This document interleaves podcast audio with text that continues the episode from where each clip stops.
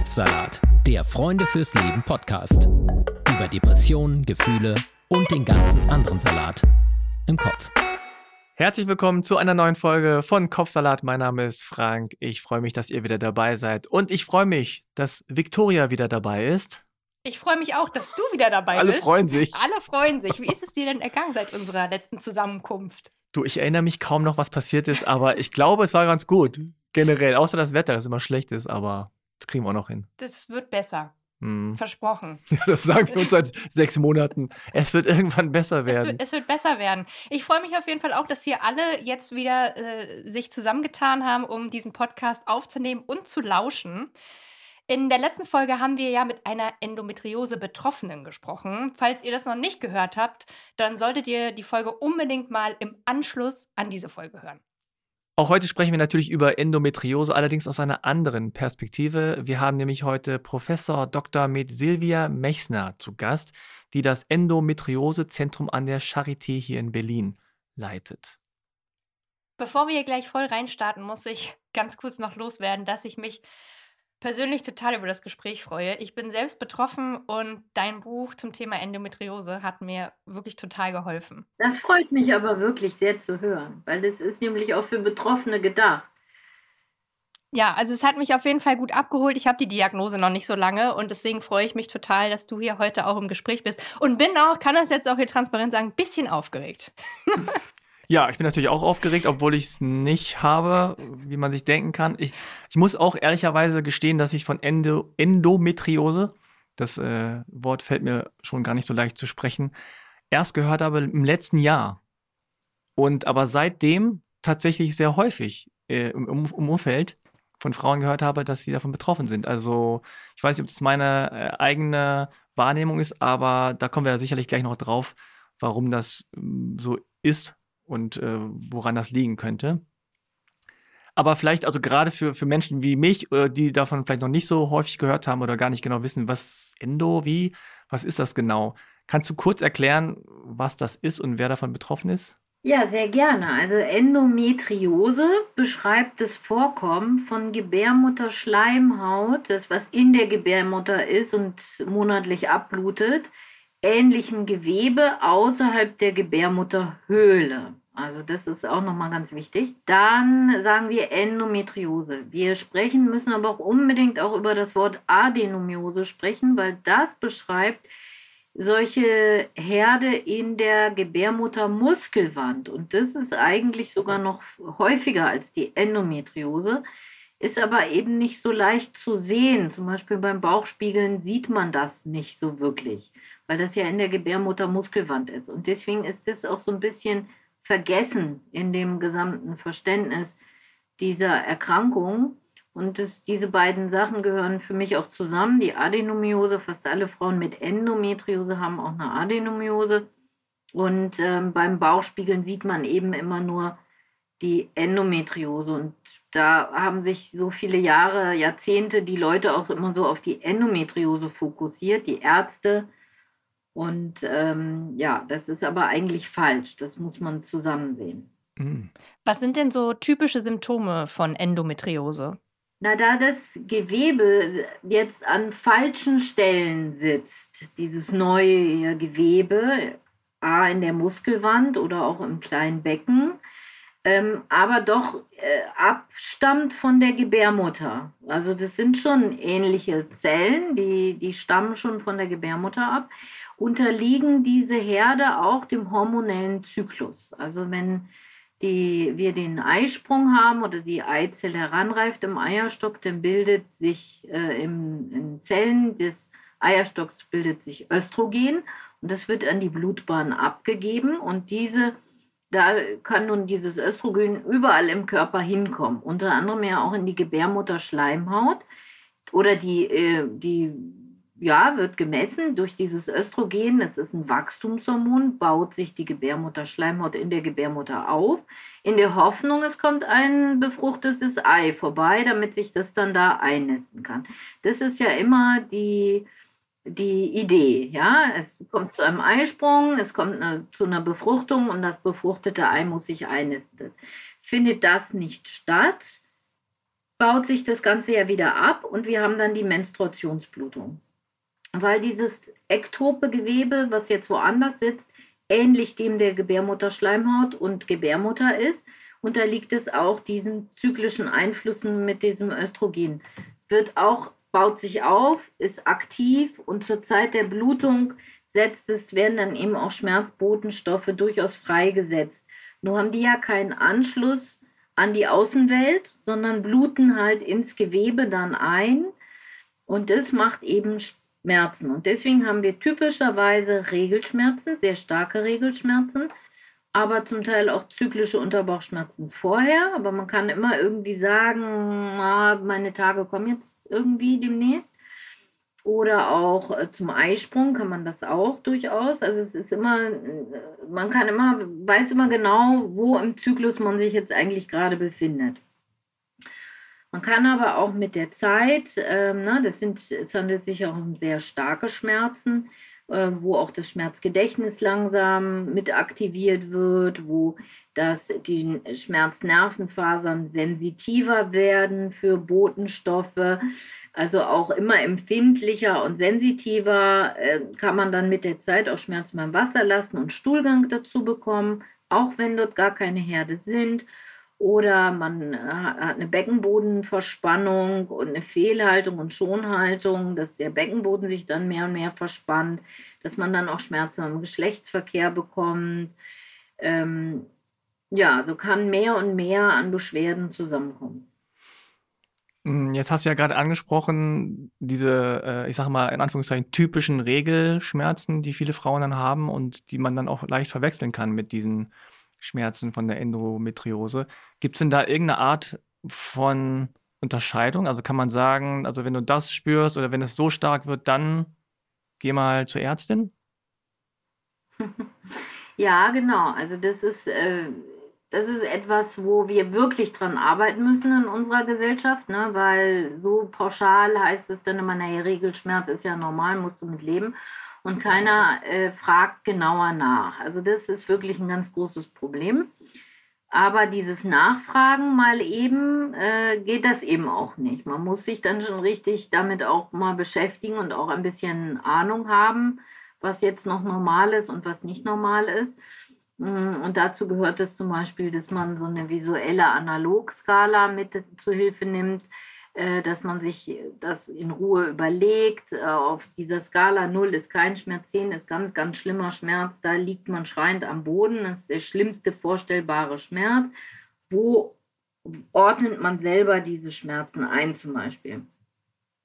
Und das muss auch nicht immer jedes Mal gleich sein, gerade wenn das sehr junge Frauen und oder menstruierende Menschen betrifft äh, ist es eben nicht immer gleich, weil ja ganz Anfang, wenn man anfangs, wenn man noch jung ist, der Zyklus ja oft noch gar nicht so programmiert abläuft, sondern dass manchmal in einem Zyklus zu einem Eisprung kommt, aber am anderen vielleicht auch nicht.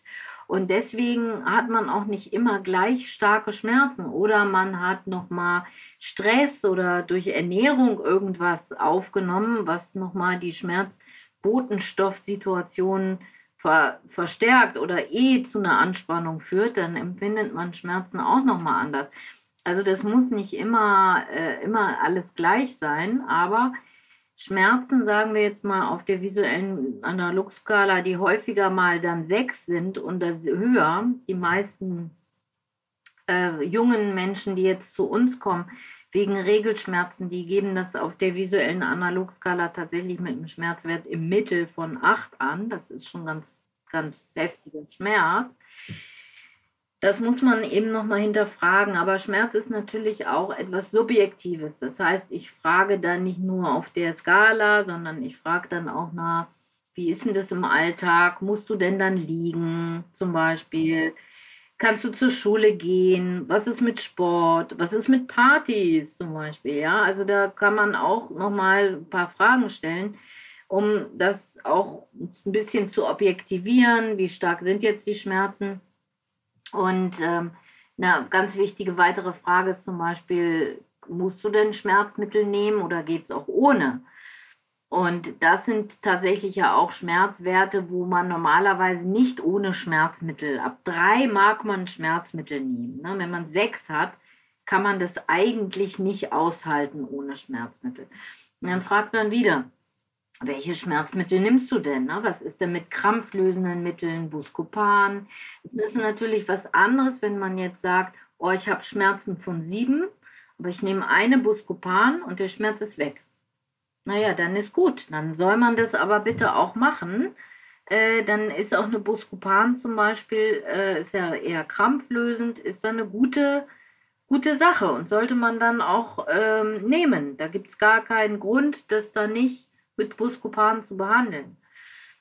Anders ist es aber schon wieder, wenn man jetzt Ibuprofen nehmen muss. Wenn man eine Ibuprofen 600 nimmt und ist damit total fein, ist das auch in Ordnung. Aber muss man das nun dreimal täglich nehmen und kommt nur auf einen Schmerzwert von 4 runter, ist es auch schon nochmal anders zu beurteilen, als wenn dann wirklich alles fein ist. Und sehr viele, die ich jetzt so kenne, wir müssen wirklich äh, regelmäßig dann Ibuprofen, Ibuscopan hilft gar nicht, Ibuprofen richtig nehmen oder Naproxen und das eben auch mehrmals täglich und sind eben damit nicht schmerzfrei. Das ist auf jeden Fall etwas, wo man hellhörig werden muss. Und nicht nur das, also auch sehr starke Schmerzen, die führen auch dazu, dass ähm, das vegetative Nervensystem, also das autonome Nervensystem, durchaus auch mit reagieren kann. Und das ist auch etwas, was man erfragen muss, was jetzt auch nicht äh, so jeder gleich so von sich aus erzählt. Zum Beispiel Übelkeit, Erbrechen, Kollapsneigung, also dass man richtig Schwindel hat und Kreislaufschwäche äh, dann in diesem Zusammenhang. Und auch interessant oder wichtig und oft ist auch, wird auch gesagt, ich habe dann auch Durchfall.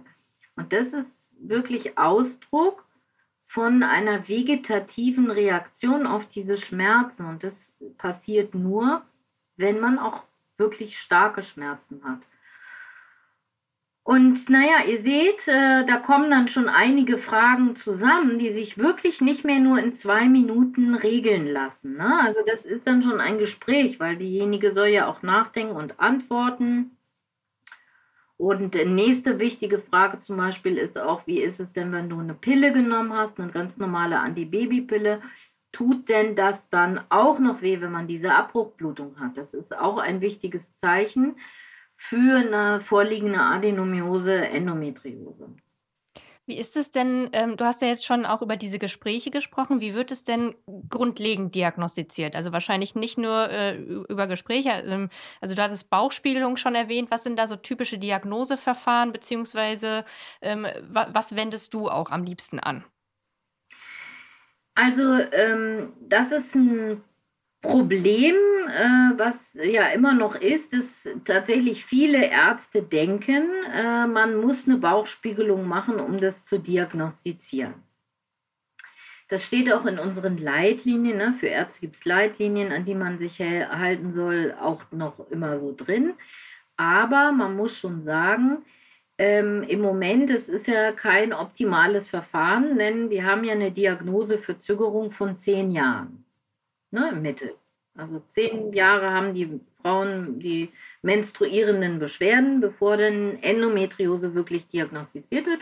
Und wie ich eben schon gesagt habe, die Bauchspiegelung sieht nur die Endometriose, also wenn wir Bauchherde im Bauchraum haben.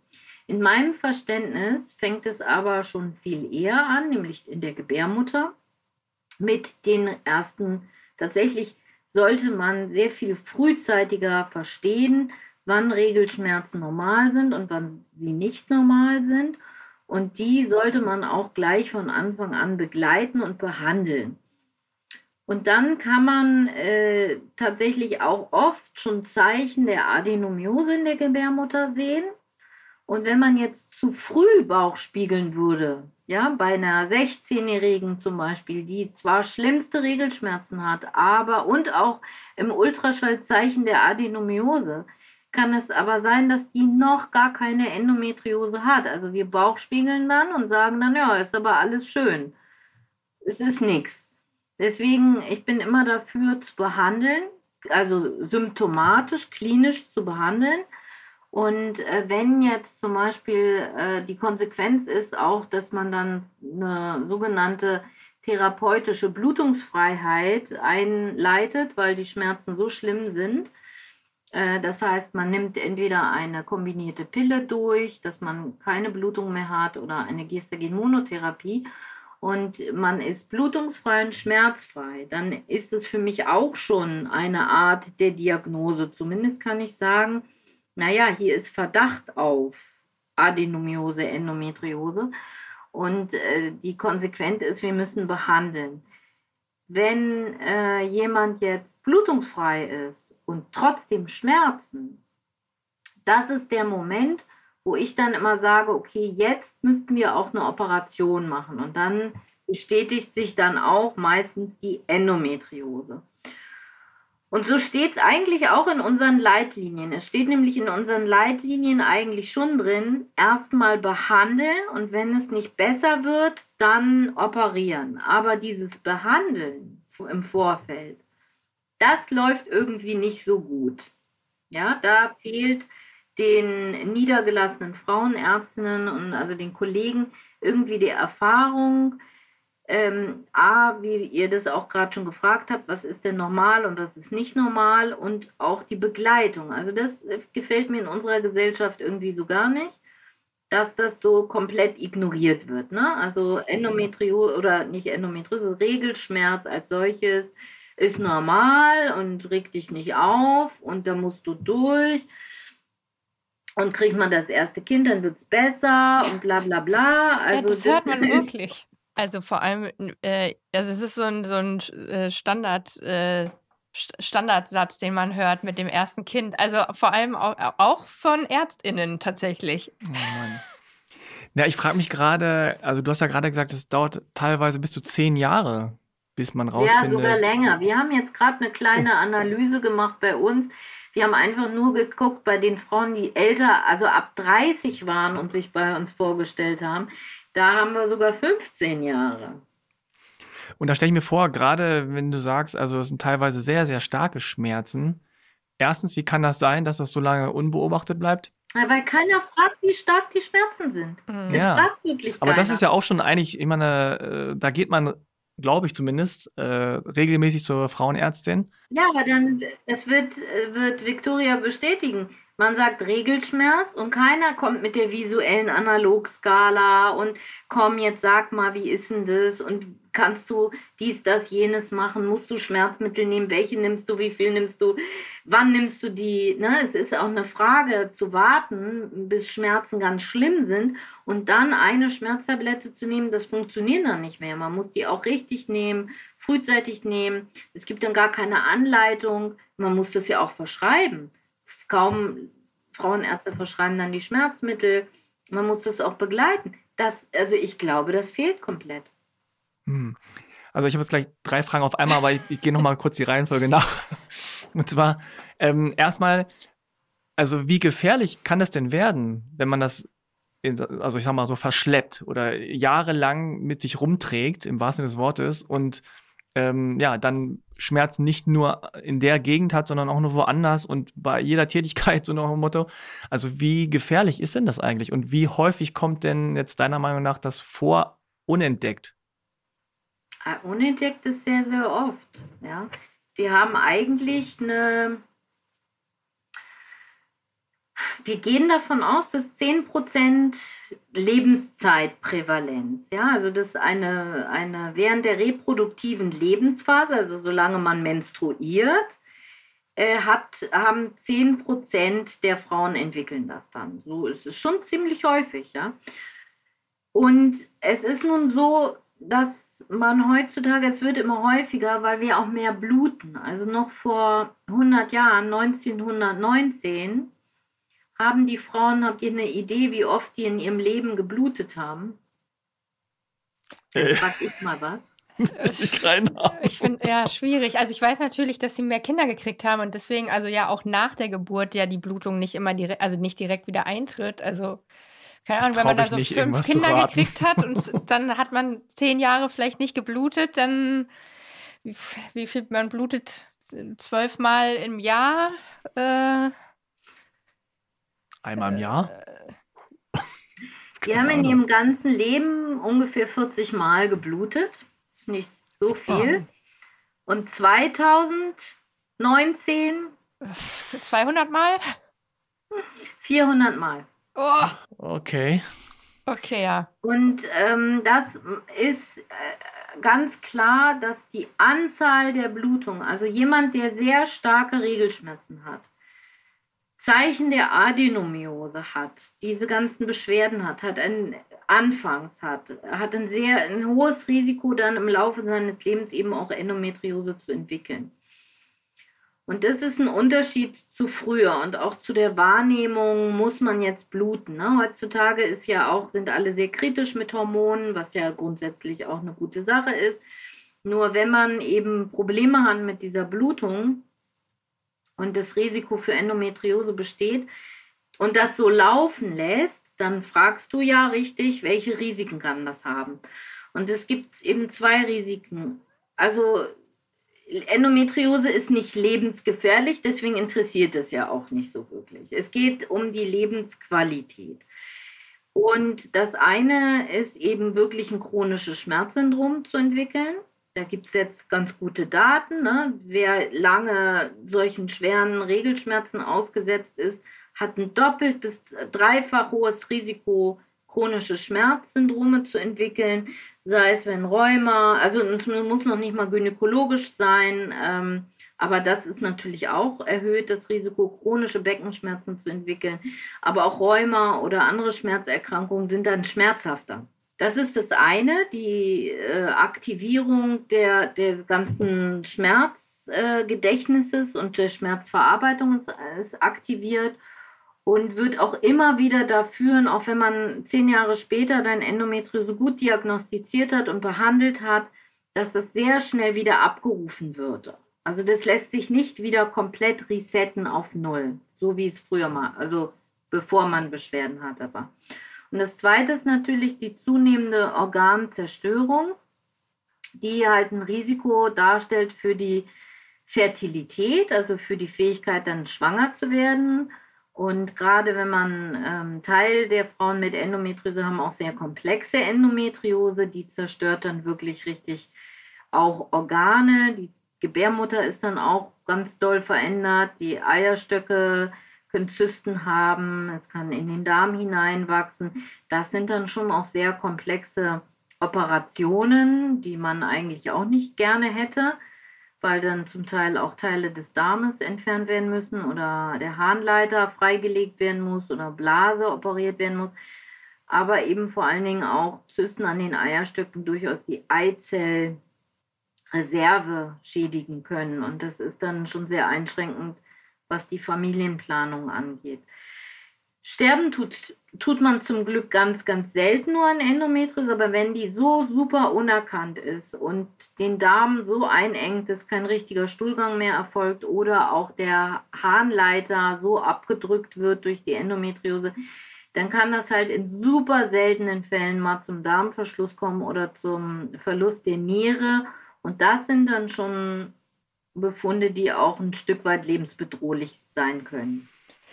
Ja, also ich höre jetzt hier zu und ich bin ja selbst betroffen und äh, ich muss ganz ehrlich sagen, äh, ich, äh, Menschen, die betroffen sind, werden es kennen. Ähm, das sind einfach Sachen, die, die, also zum einen, dass man die Schmerzen hat, das nagt ja auch total an einem. Also das mit dem Verlust der Lebensqualität kann ich nur äh, bestätigen, aber quasi auch diese Sachen zu hören, die machen irgendwie auch Angst. Was ist denn so deine Erfahrung auch im Umgang mit ähm, Betroffenen? Äh, was macht es auch mit der Psyche, also unabhängig von jetzt den rein körperlichen äh, äh Sachen, die man auch vielleicht sehen kann, das, also wie, ja, wie entwickelt sich die Krankheit auch noch in andere Richtungen, beziehungsweise was macht das noch mit Betroffenen? Also. Naja, erstmal äh, ist, glaube ich, ein ganz großes Problem und das würde ganz sicher jedem so gehen. Ne? Man hat schwerwiegende Probleme und keiner hört darauf. Oder sagt sogar ganz bewusst, ne, manche sagen ja auch, googeln, sagen, sagen zum Frauenarzt, Mensch, könnte das nicht Endometriose sein? Und jemand sagt dann nein. Also sie, sie hatten schon selber die Idee und dann wird es sogar aktiv verneint. Kann nicht sein. Und das ist ja schon mal auch etwas, was ordentlichen Einfluss hat, äh, weil man dann auch irgendwann natürlich einen äh, Vertrauensverlust hat. Vor allen Dingen, wenn dann irgendwann doch Endometriose rauskommt, dann spüren wir ganz oft erstmal zum einen eine ganz große Erleichterung, ja, dann eine Diagnose zu haben. Ah, ich habe doch nicht gesponnen, das hatte alles einen Namen, oh Gott, jetzt verstehe ich das alles. Aber natürlich auch irgendwie eine Wut und ein Unverständnis, warum das jetzt nicht gesehen wurde, obwohl ich so oft beim Arzt war. Also ich habe leider doch mehrere, also auch jetzt äh, immer mal wieder eindrucksvolle Situationen, wo äh, wir letztens eine wirklich äh, am Ende eine neunstündige Operation gemacht haben, weil die, die Betroffene war schon 41, hatte jetzt am Ende quasi Darmblutungen und die Darmblutungen haben den Hausarzt veranlasst, wirklich zu sagen, oh meine Güte, das muss man, dem muss man jetzt aber nachgehen. Und dann kam sozusagen der Verdacht auf eine Darmendometriose. Und wir haben dann operiert hm, auch unerfüllter Kinderwunsch mehrere Jahre. Nun hatte der Partner auch noch eine Probleme mit den Spermien und so, dass das Paar sich dann entschieden hat, dem Kinderwunsch jetzt nicht weiter nachzugehen. Aber sicherlich wäre das fünf Jahre eher nochmal was anderes gewesen, ne? wenn man das gemerkt hätte, fünf Jahre eher. Die hatte nun sehr ausgedehnten Befund mit äh, Darmteilen auf der rechten Seite, da wo der Blinddarm ist, Zykalpol, der war verwachsen mit, der, äh, mit dem Eierstock und auf der linken Seite auch der Darm, der, der Dickdarm mit dem mit der Gebärmutter alles verwachsen und ähm, wir haben also eine doppelte Darmteilresektion machen müssen. Das sind selten. Also ich will auf gar keinen Fall, dass Leute jetzt Angst bekommen. Das ist selten. Aber ich habe dann nochmal den Partner auch nach der OP gefragt und meinte, sagen Sie nochmal, wie lange waren die Beschwerden nochmal? Das sah wirklich schon wirklich wild aus und das kann ich mir gut vorstellen, dass sie wirklich schlimme, schlimme, schlimme Schmerzen hatte. Und da hat er gesagt, na, ich kenne sie gar nicht anders. Und seitdem sie 19 ist. Also das sind schon, da muss man schon sagen, und sie war monatlich beim Frauenarzt. Und also hat wirklich extreme Beschwerden gehabt. Das ist schon wirklich schlimm. Das sind hoffentlich nur die Ausnahmen und das ist hoffentlich nicht mehr immer so. Aber auch letzte Woche hat mir eine Patientin, die kam von sich aus, hatte gesagt, sie hat die Beschwerden, sie wollte es mal abchecken lassen. Und die hatte dann eben auch so eine Darmendometriose, die wir dann erst ertastet haben. Und das ist dann schon, das ist schon, man merkt dann immer wieder, also dass, dass dann auch das leider, wenn jetzt chronische Schmerzen schon waren, sich der ganze, das alles nicht mehr so einfach resetten lässt mit diesen Schmerzzuständen. Und es durchaus auch der Menschen gibt, die auch nach einer OP weiterhin Schmerzen haben. Auf jeden Fall ist das Problem dann nicht mehr so einfach zu beheben, sondern dann auch weitere Betreuung brauchen.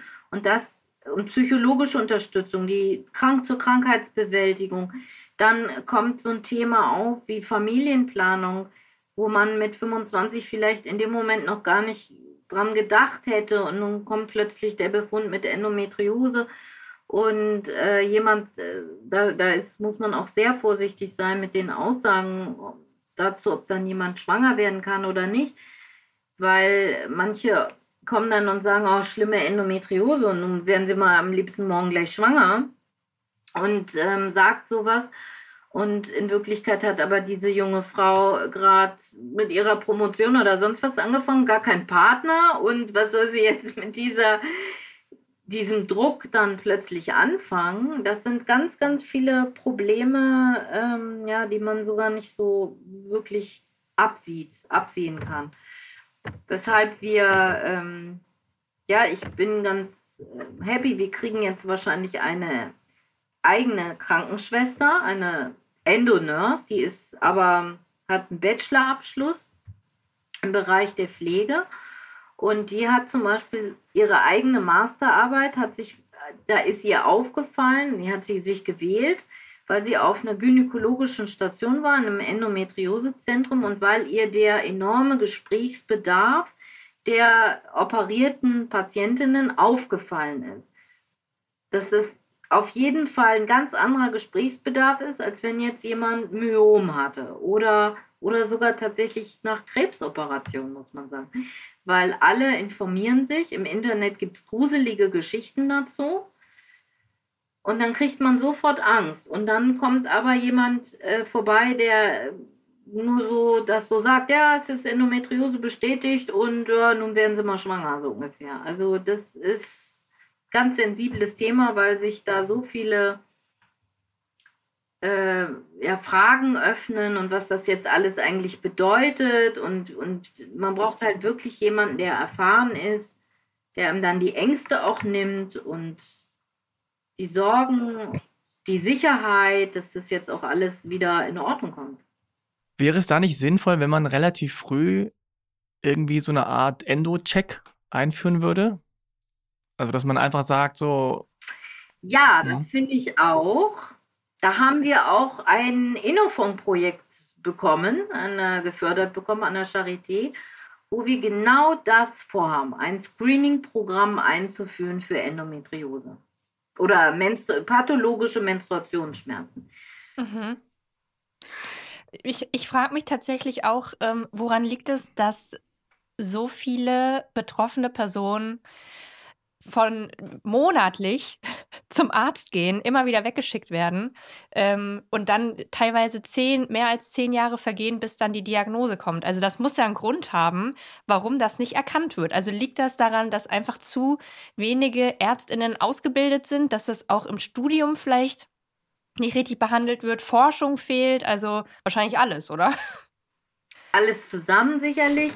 Ich denke schon, jeder Frauenarzt kennt schon Endometriose. Aber wenn man selber seine Facharztausbildung macht, ist man in einem Krankenhaus, zum Beispiel in einem städtischen Krankenhaus, wo man ja nur punktuell Patienten sieht, die vom niedergelassenen Frauenarzt zum Beispiel zur Bauchspiegelung geschickt werden. Dann äh, kriegt man diese eine Momentaufnahme. Und das ist, glaube ich, ein Fehler in dem System, dass äh, dann eben immer nur die Endometriose gesehen wurde. Die wurde dann wegoperiert und dann hat der Arzt oder Ärztin angenommen, früher waren es ja überwiegend Männer, muss man ja sagen, sehr viele Jahrzehnte dominierte das ja doch durch Männer. Es gibt auch in Deutschland gar nicht so viele Endometriose-Operateurinnen, ähm, die eben diese Punktaufnahme gesehen haben. Und die Patienten gehen ja dann auch wieder zum Frauenarzt zurück das heißt, ähm, man weiß gar nicht, was die, eben die eigene Operation für Nutzen gehabt hatte oder nicht in Bezug auf Schmerzen. Ne? Also das ist ein Problem, weil das ist nämlich ja tatsächlich eine chronische Erkrankung, die eine hohe Rezidivrate hat. Die alleinige Operation wurde jetzt verlassen. Lange Jahrzehnte hat man wirklich hauptsächlich gedacht, man operiert die Endometriose. Und jetzt stellen wir fest, upsala, das bringt ja gar nicht so viel. Es ist eine Langzeittherapie erforderlich. Und die muss auch begleitet werden. Und dazu braucht man auch Erfahrung. Und wir hatten, glaube ich, da wirklich Glück. Ich hatte eine Mentorin. Erstens äh, bin ich eben an der, an der Charité, sind wir eines der ersten Endometriosezentren überhaupt in Deutschland gewesen hatten da einen Oberarzt, Professor Ebert, der aus USA zurückkam und das wirklich annehmen wollte, dieses Thema, auch ein Grundlagenforschungslabor eingerichtet hat. Also was ganz Besonderes. Wir sind da die, eines der ersten Zentren gewesen. Dann hatten wir eine andere Kollegin, die aus England kam. Und in England gibt es das nicht mit den vielen Operationen. Ne? Das ist ein Nadelöhr. Operationen kriegt man nur, wenn gar nichts anderes geht. Das heißt, die haben schon viel mehr auch konservativ gearbeitet, haben gesagt, nein, äh, es, muss eine, es ist eine, quasi eine hormonabhängige Erkrankung. Und Diabetes behandelt man ja auch nicht nur kurz mal, sondern ist ja auch eine Langzeitbehandlung. Und so hat die das dann auch bei uns eingeführt und so habe ich das dann auch gelernt. Dann haben wir aber selber auch Grundlagenforschung gemacht und habe versucht zu verstehen, was ist denn da mit den Schmerzen, warum schmerzen das so unglaublich. Das fällt einem ja auch ein bisschen schwer als Arzt zu sehen oder die Frauen berichten, oh, super schlimme Schmerzen, es geht gar nichts und man guckt in den Bauch und sieht relativ kleine Herde. Dann haben wir also versucht, dort zu gucken, was ist denn da los, haben gesehen, ah Mensch, da wachsen Nervenfasern ein, da ist ganz viel Entzündung, da ist doch viel mehr los, als man das so angenommen hatte. Und all diese Daten, die gab es vorher nicht. Und das haben wir mehr und mehr verstanden, dass sich dann auch die Nervenfasern, die äh, Schmerznervenfasern verändern, sensitiver werden für Schmerz, dass auch das Rückenmark und das Gehirn beteiligt sind an chronischen Schmerzen. Also das, da ist unheimlich viel jetzt doch an besserem Verständnis zusammengekommen, so dass man sagen muss, okay, man muss es ganz anders sehen und ganz anders verstehen. Aber diese Möglichkeit haben die Frauenärzte eben nicht bisher gehabt, ihre Erfahrungen damit zu sammeln, weil die das nicht abrechnen können in dem Sinne. Am Ende geht es immer um die Abrechnung. Ah, okay. Naja, wenn man aber Hm. so ein Frauenarzt ist und sehr viel Miete und Personal bezahlen muss und man hat eben rein rechnerisch acht Minuten Zeit, sonst arbeitet man nicht mehr wirtschaftlich, dann ist, ist es eben so, dass man sich an die Regeln hält. Und so ist es dazu gekommen, denke ich, dass es eben diese ganzen Fragen zum, wie doll sind denn die Schmerzen und dies, das und jenes, einfach nicht gestellt wurden. Und deswegen auch jetzt die Erfahrung fehlt, das besser zu verstehen und zu begleiten. Also wenn jemand jetzt nochmal in einem Quartal wiederkommt, dann kann der betroffene Frauenarzt die Ärztin 2,80 Euro abrechnen. Also man kann etwas abrechnen, wenn jemand das erste Mal kommt, aber eine Anamnese und eine Untersuchung sind knapp 6 Euro. Also es müssen, kommen dann noch Ultraschall und Kontrazeptionsberatung. Da kommt man aber in, im allerbesten Fall auf 47 Euro. Und man muss einfach sagen, in so einem Wirtschaftsunternehmen wie eine Praxis ist es nicht viel Geld. Ne? Also da kann man jetzt nicht eine Stunde sitzen. Und das ist aber das, was die Erfahrung zeigt, dass es das leider braucht. Ne? Also eine vernünftige Beratung, erstmal Erfassung der Beschwerden, Untersuchung, Gespräch darüber, was, wie ist denn jetzt die Lebenssituation, wollen wir das machen, wollen wir das machen, wollen wir das machen, braucht fast eine Stunde. Hm.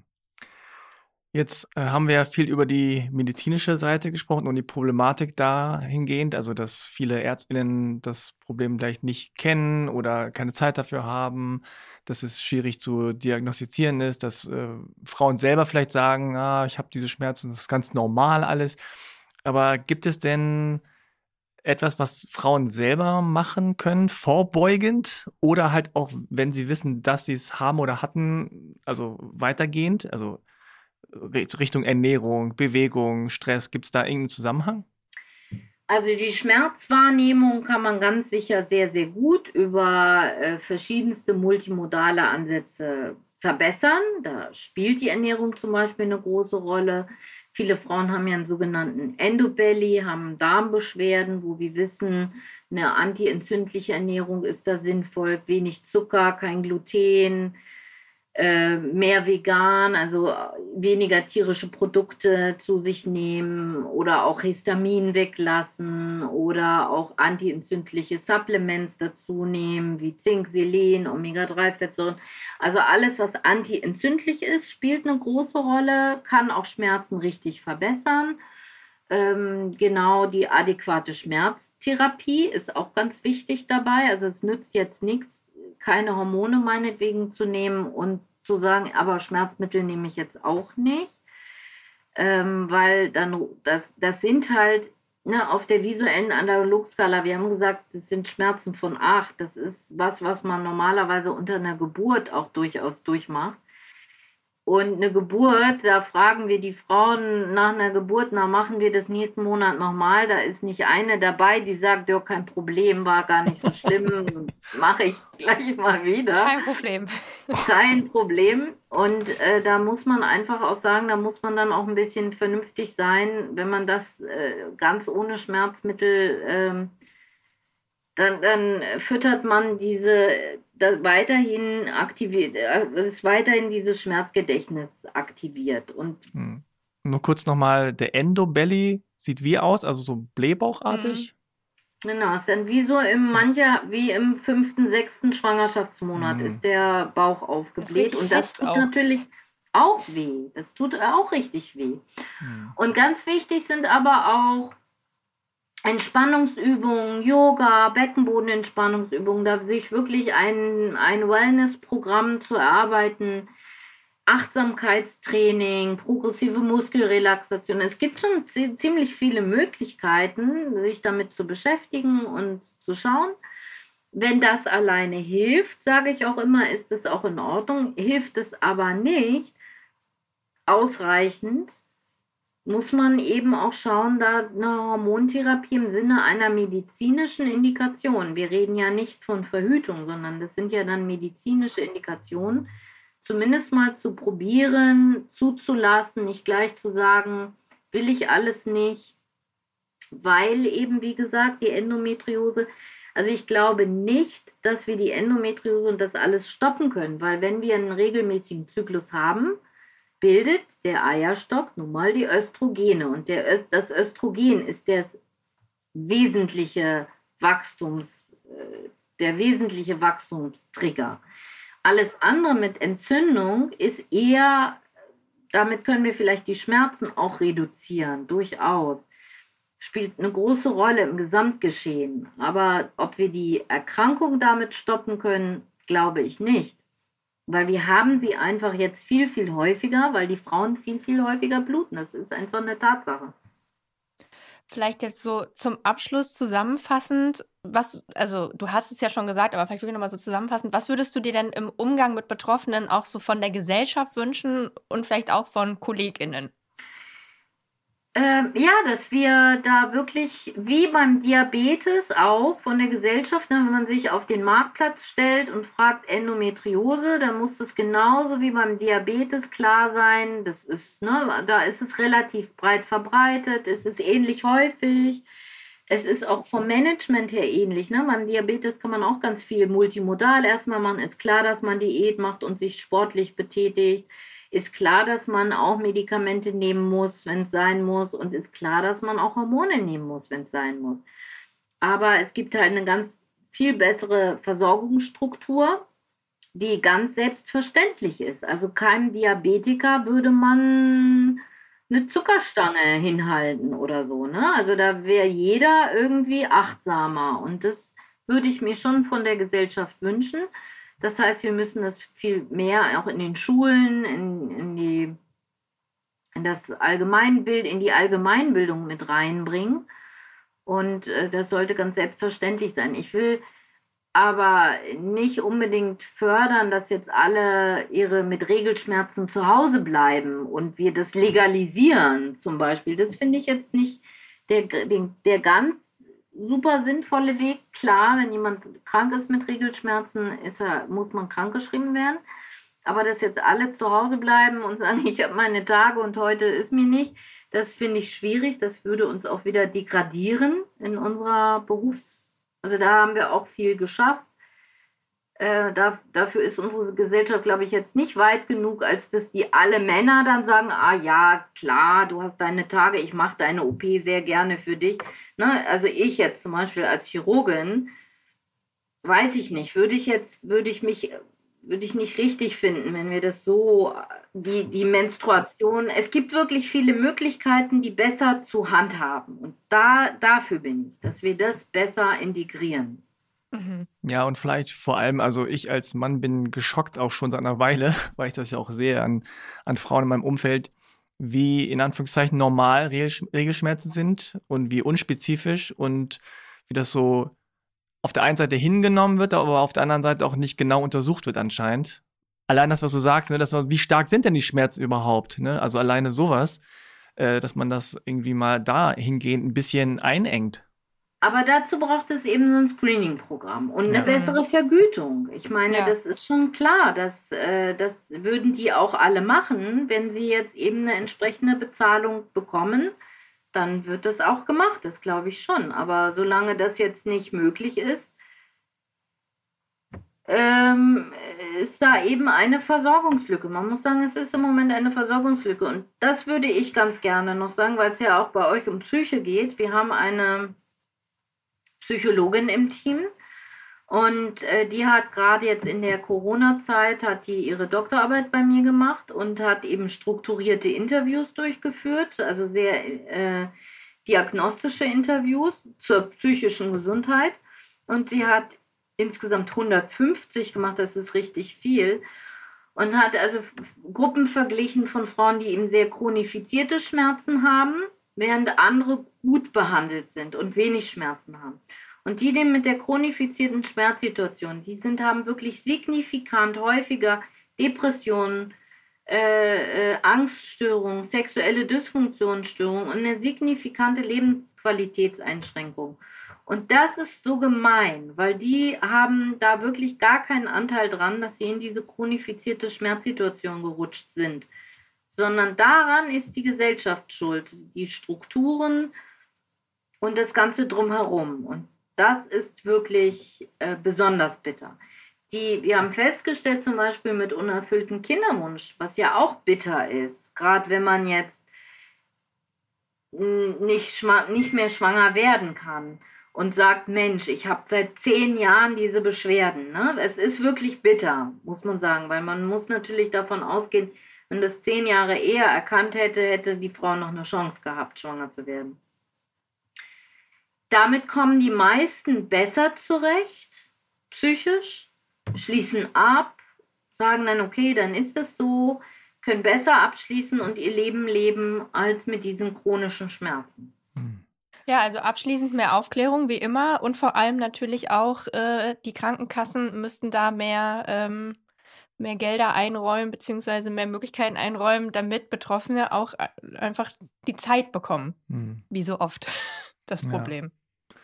Ja. ja, es ist tatsächlich leichter, jemanden zu sagen, naja gut, dann machen wir mal eine Bauchspiegelung das kriege ich auch bezahlt, mhm. als ein langes Gespräch über Pro und Contra und was können wir jetzt so machen oder so oder probieren Sie das, das, das und dann kommen Sie nochmal wieder und wenn es nicht hilft, dann machen wir dann irgendwann die Bauchspiegelung.